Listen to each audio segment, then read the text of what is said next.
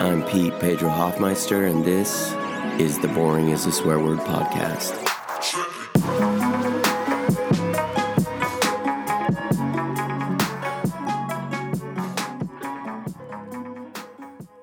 On deck for today, we have one, people hating my second novel, two, when I tried to kayak a creek that no one had ever kayaked before, three, the best thing I've read this week, four, a geeky correction poem titled Símbolo de los Apóstoles.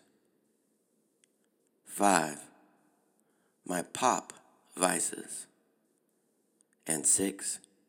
A dedication and a message from a Colorado river toad.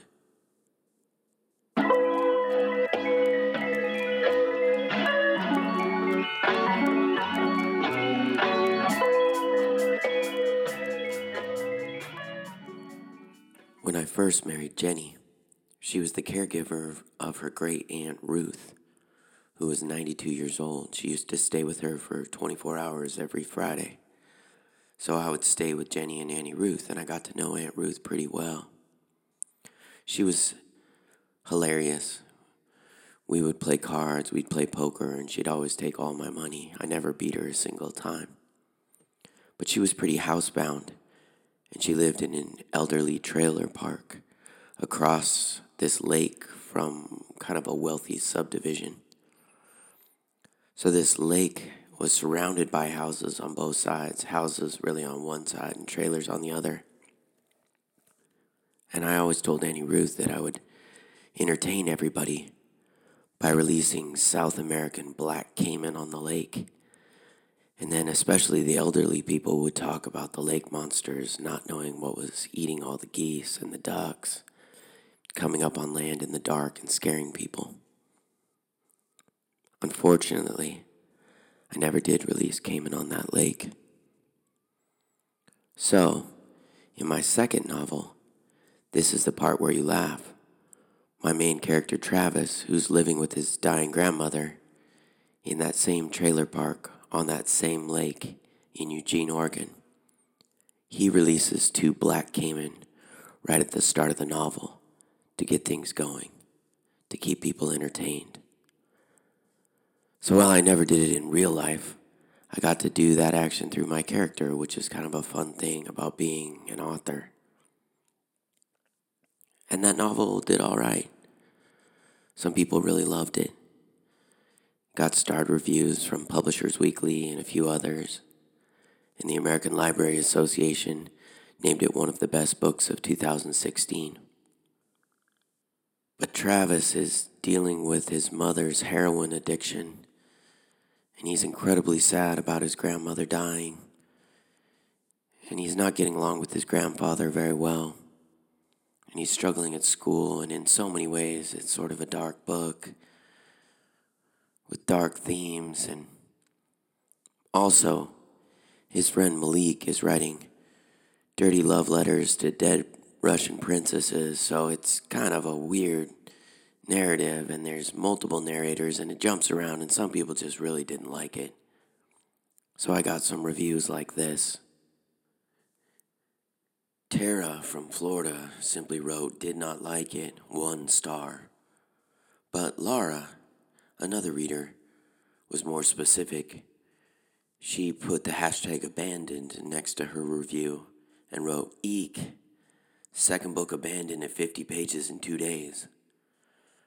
I might just not be in the mood for this one, but okay. So, something about the title and the description make it sound like it might be somewhat humorous. It's not at all. Instead, it just feels dark and sad, but without any actual emotion, if that makes sense. I haven't be, been able to get a feel for any of the characters so far, and the chapter titles and something about the writing remind me of Andrew Smith, only not nearly as compelling. Anthea, a different reader, wrote, Totally didn't get this book at all there didn't seem to have a proper plot going on. Everything was all over the place and nothing was explained in details. We don't get introduced to characters with substance. They just seem to pop out of nowhere without any proper rhyme or reason to it. What exactly was the premise of this book? I had no idea. And Christie wrote, went from a three star to a two star after some reflection. Really don't like the main character, his reasoning for the caimans, and his lack of remorse when things didn't go as planned. And the whole thing with, view spoiler if you want to, really pissed me off. and the rage wasn't explained. On third thought, I'm knocking it down to a one star review.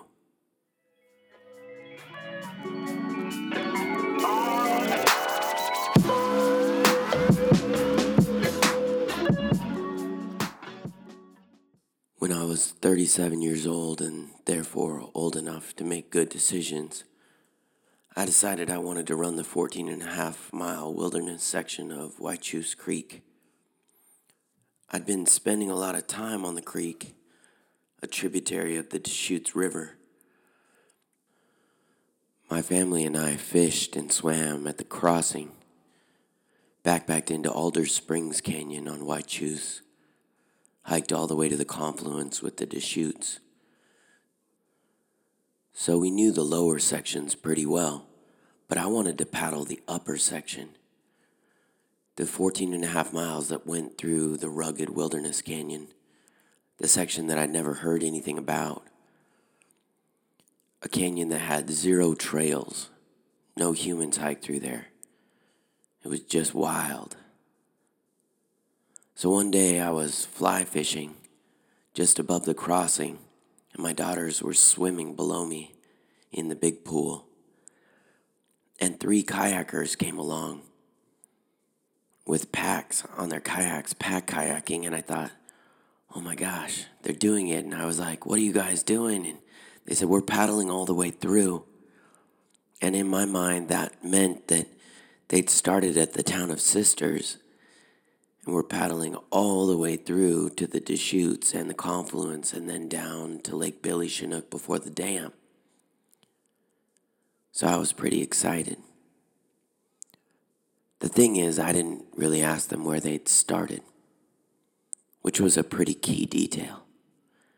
Did they start in the campground a 100 yards up, up creek from me, or did they start at the town many, many, many miles above and above the wilderness section.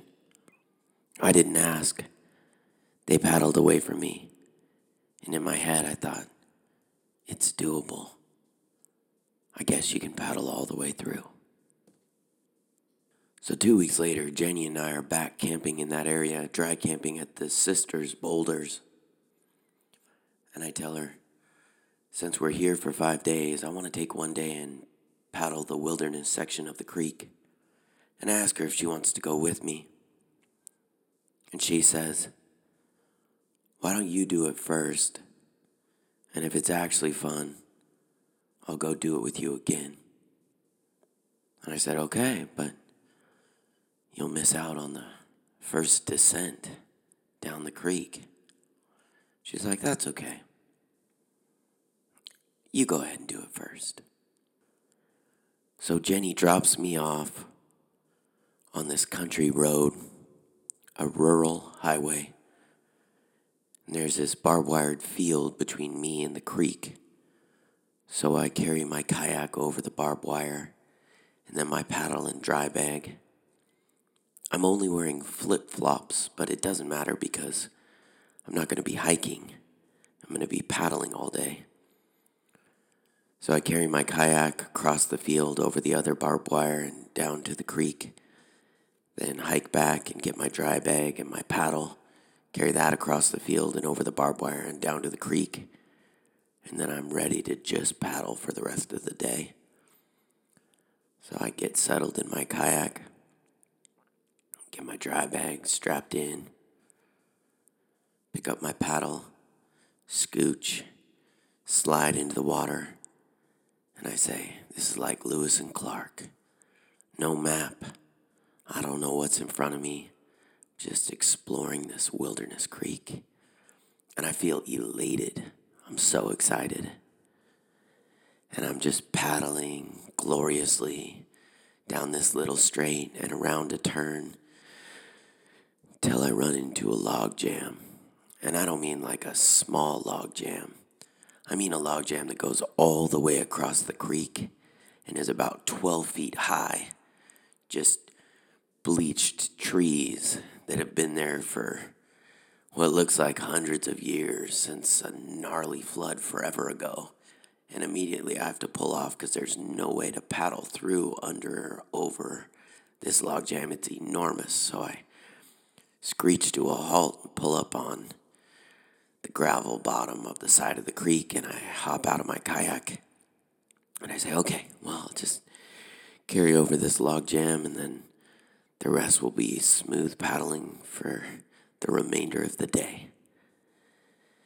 So I carry my kayak over this enormous log jam in my flip flops, and then I go back for my dry bag and my paddle. And I get all strapped in again, and I slide into my kayak, and I scooch and get back on the water. And I'm so happy to be paddling again, and I paddle all the way around the next turn until I run into another log jam. I'm like, oh man, this one's huge too. Like 50 little bleached trees all tangled together. And I stop again and I carry my kayak over and I go back for my dry bag and my paddle. And I get back in my kayak and I strap in and I paddle a little farther down to the next turn and around the turn. And then there's another log jam. And I get out again and I carry my kayak and I carry my dry bag and I carry my paddle over the log jam and I get into my kayak again and I paddle maybe a hundred yards further and I run into another log jam. And another log jam and another log jam and after a while I've carried over 10 of these enormous log jams and then 15 and then 20. And I don't know if I'm carrying more, paddling more, but probably carrying more and my little paddling sections are very very short and I just keep running into log jam after log jam after log jam. And I'm still in these barbed wired fields in this flat section of the creek. I'm not quite to the wilderness section, and then I get to the head of the canyon where the rock narrows and the wilderness section's right in front of me, and I look up and I see a house maybe a half mile up above me. And I think, I could carry my kayak and my dry bag and my paddle up to there. I could carry up to that house and probably find a long driveway and a road, and I could figure out how to call for help or something. I don't know. Some way get back to camp. Or I could just paddle into the wilderness section and I look up at this house and I look down at the canyon where it narrows at the rock. But I'm an optimist. So I say, I mean, there can't be this many log jams in the wilderness section, right? It's probably because the creek was kind of flattened out and it was running through these flat fields. It's uh, not possible to have these kinds of log jams in the actual canyon section. So I decide to cross the Rubicon and paddle into the wilderness. And I wish I could say that I'd made the right choice that the log jams ended there, that the trees didn't carry into the canyon. But they did. In every 50 to 100 yards, there was another log jam, and I kept carrying in my flip flops. And the only real change is that in the canyon, it was so narrow that the alders hung right over the creek and there were a lot of black flies that day. And in the alders were orb weave spiders. And in the wilderness section, the spiders kept dropping onto me. And I don't know if they were actually hunting the flies on me, which is what I was thinking at the time, but I was getting pretty tired. They might have just been brushed off and landed on me. So I was picking black flies off of me and giant orb weave spiders off of me all the time. Hundreds of flies and dozens of spiders. And I was still carrying over log jams. 20, 30, 40, 50, I was counting. And after about 50 log jams, 50 something, my left flip flop broke on a carry. So then I was just carrying in one shoe. Right flip flop on, left foot barefoot. And then after a few more log jams, my right flip flop broke. And then I was barefoot. I was going over these log jams. And really, my feet were exposed either way, but I started to think about how many rattlesnakes were in this canyon. I'd seen so many rattlesnakes over the years on Whychus Creek. And I was nervous carrying my kayak barefoot over a log jam and then going back for my dry bag and my paddle, going over this log jam, knowing that at any moment I could step next to a rattlesnake and it would strike my bare feet or my ankle or my calf, my lower leg and I was really not in a great position, and I was a couple miles into this canyon, and I was getting pretty exhausted. And for some reason, this is the first time in years that I had forgotten to bring my survival kit with things like duct tape, so I could make duct tape and t shirt shoes or something like that. So I was getting sunburned and exhausted, paddling very short sections and carrying over enormous log jams barefoot, and I kept scratching up my bare feet, and I was just destroyed. But I kept going because I was in this canyon, and what else could I do? And I kept having to cross left to right or right to left to find easier ways over these log jams in this narrow canyon with the rock walls so close on both sides of the creek. And there were also wild roses growing all along the margins and the alders, so I had to be careful not to lacerate my feet too badly, but I did a little bit anyway, and my feet were bleeding. And I kept carrying my kayak and my dry bag and my paddle. Then I started to think about takeout time and how I told Jenny that I thought it would take me three or four hours to paddle the creek. She was going to be waiting at the swimming hole at the crossing below, and I'd already passed that time. And I was worried, I was stressed, I was exhausted. And I started to think, she's going to think I went over waterfalls or hit my head or something like that. She's going to think I'm in serious trouble and call search and rescue. So I kept paddling and carrying and paddling and carrying and paddling and carrying and picking orb weave spiders off my face and shoulders and arms and legs, picking black flies off, and I was just suffering. And I didn't have my survival kit, and my bare feet were cut up, and I realized it was going to take days to get through this canyon.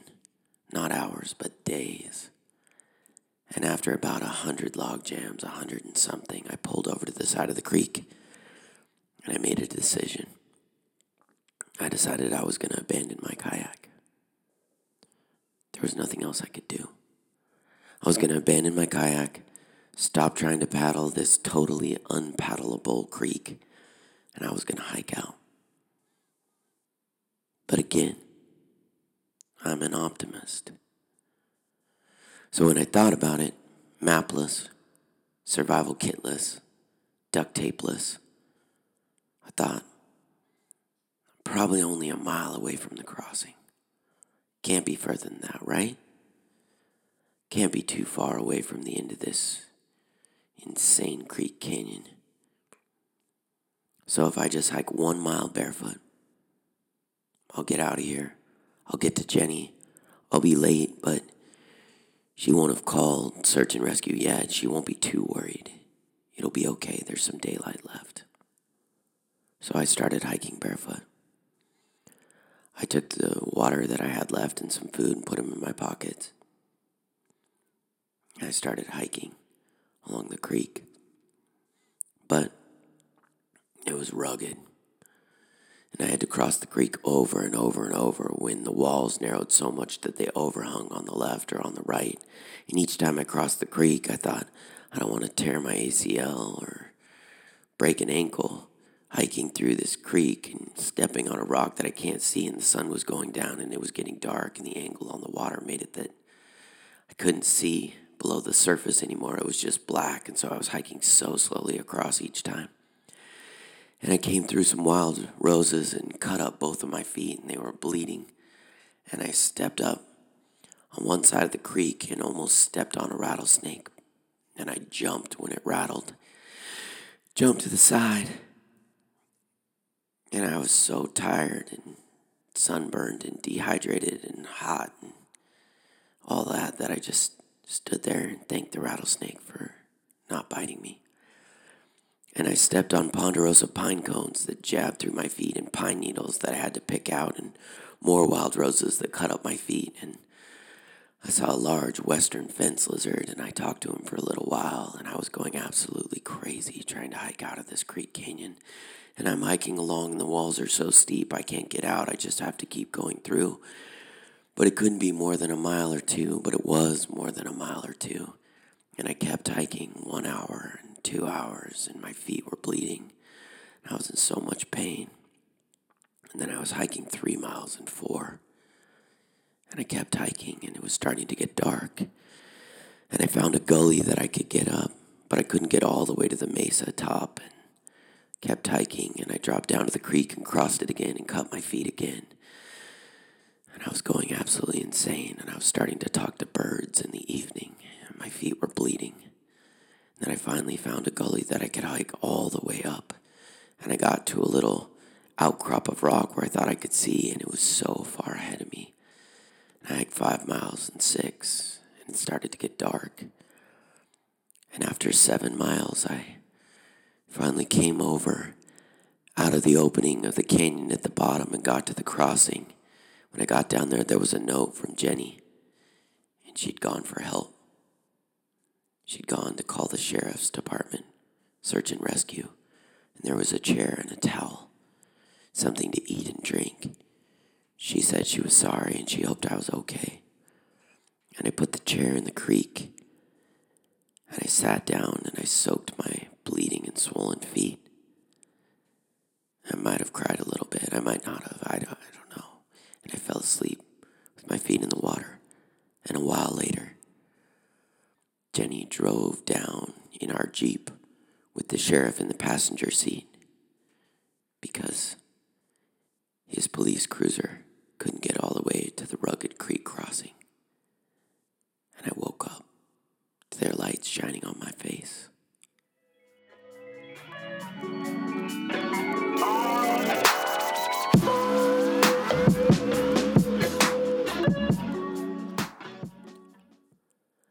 I love the Japanese novelist Haruki Murakami, but I'd never read any of his interviews or nonfiction essays.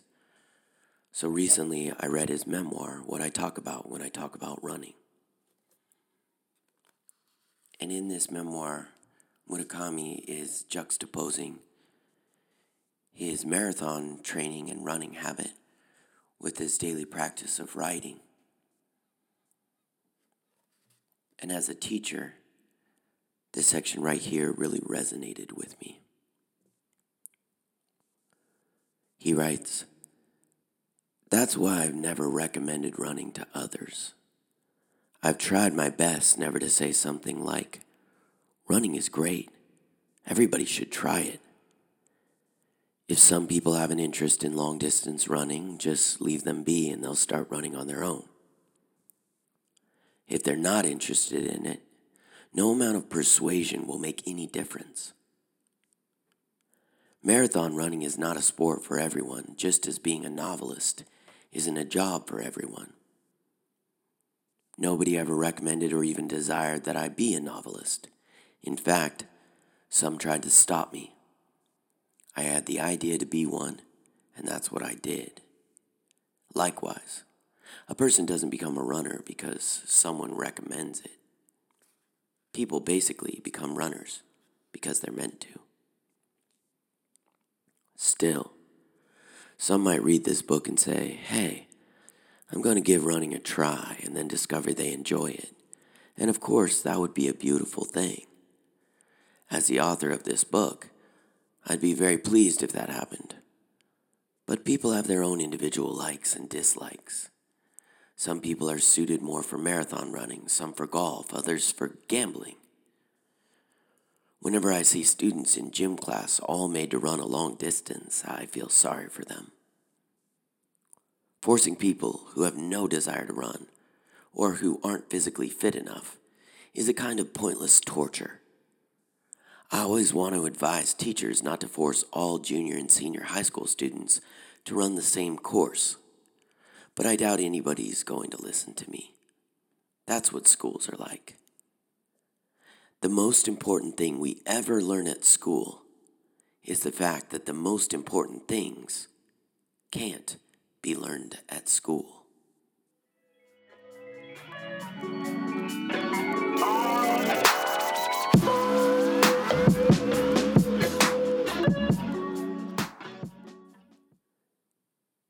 This week, I wrote a poem that serves as a sort of correction for my simplified geeking out section from last week.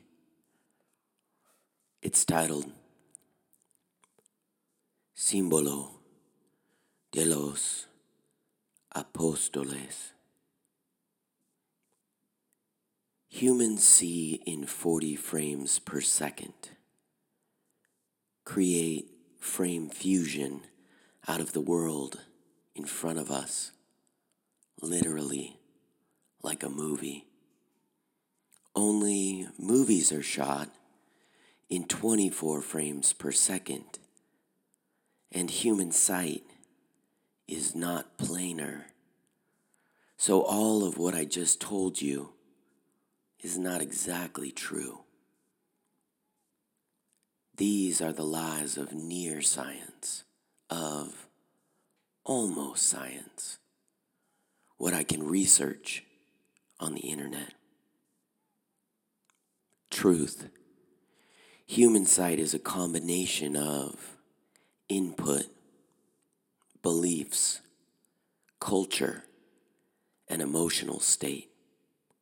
So, religious background can be as important as the retina or cornea, the optic nerve. Just as sunlight gets all the credit in photosynthesis, while chlorophyll is doing so much work. Watch a person kneel in the dark, close her eyes, whisper to the Virgin, stand and kneel once again. Creo en Dios, Padre Todopoderoso, Creador del cielo y de la tierra.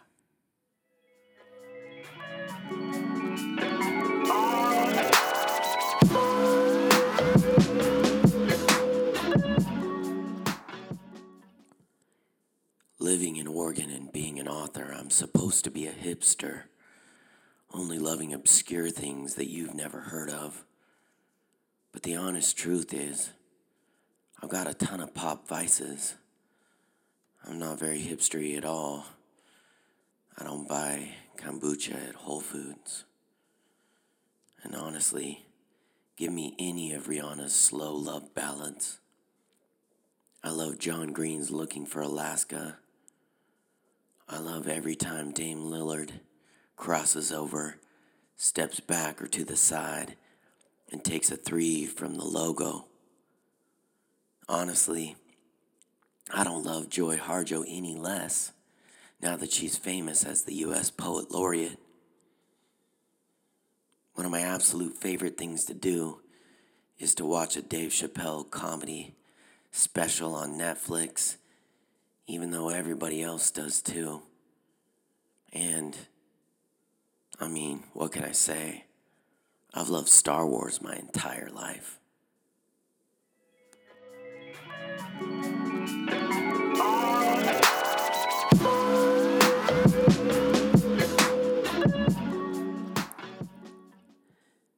This episode is dedicated to Ben the King Leroy, one of my best friends, but also one of the most interesting and devoted members of the publishing community, a man who started two publishing houses and who published my first novel, Graphic the Valley.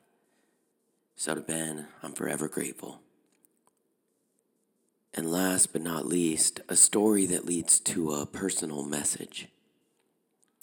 When my family and I lived in Tucson, Arizona, when I was six years old, we got a pair of puppies, Irish setters, and we named them CJ and Chadok.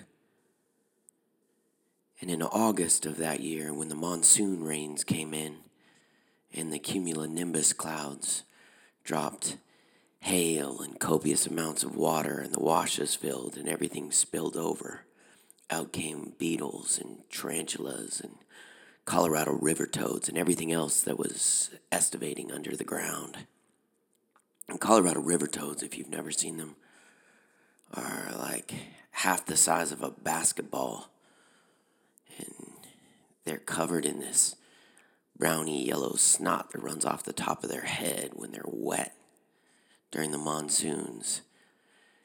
And the coyotes know to stay away from them, as do the hawks and the eagles.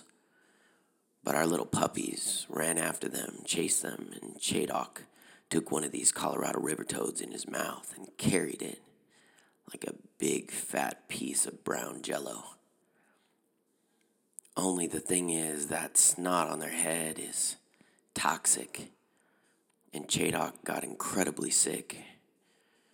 And we took our little puppy to the vet, and the vet said, Well, I'm sorry, but this puppy will be dead within 24 hours and had to be put down. I recently went back to Tucson in the fall and I ran into a Colorado river toad. Not the same one, but one that looked similar. And that river toad said to me, You know, you should ask your listeners for five stars. And also ask them to recommend, at least to one other person this week, The Boring is a Swear Word podcast.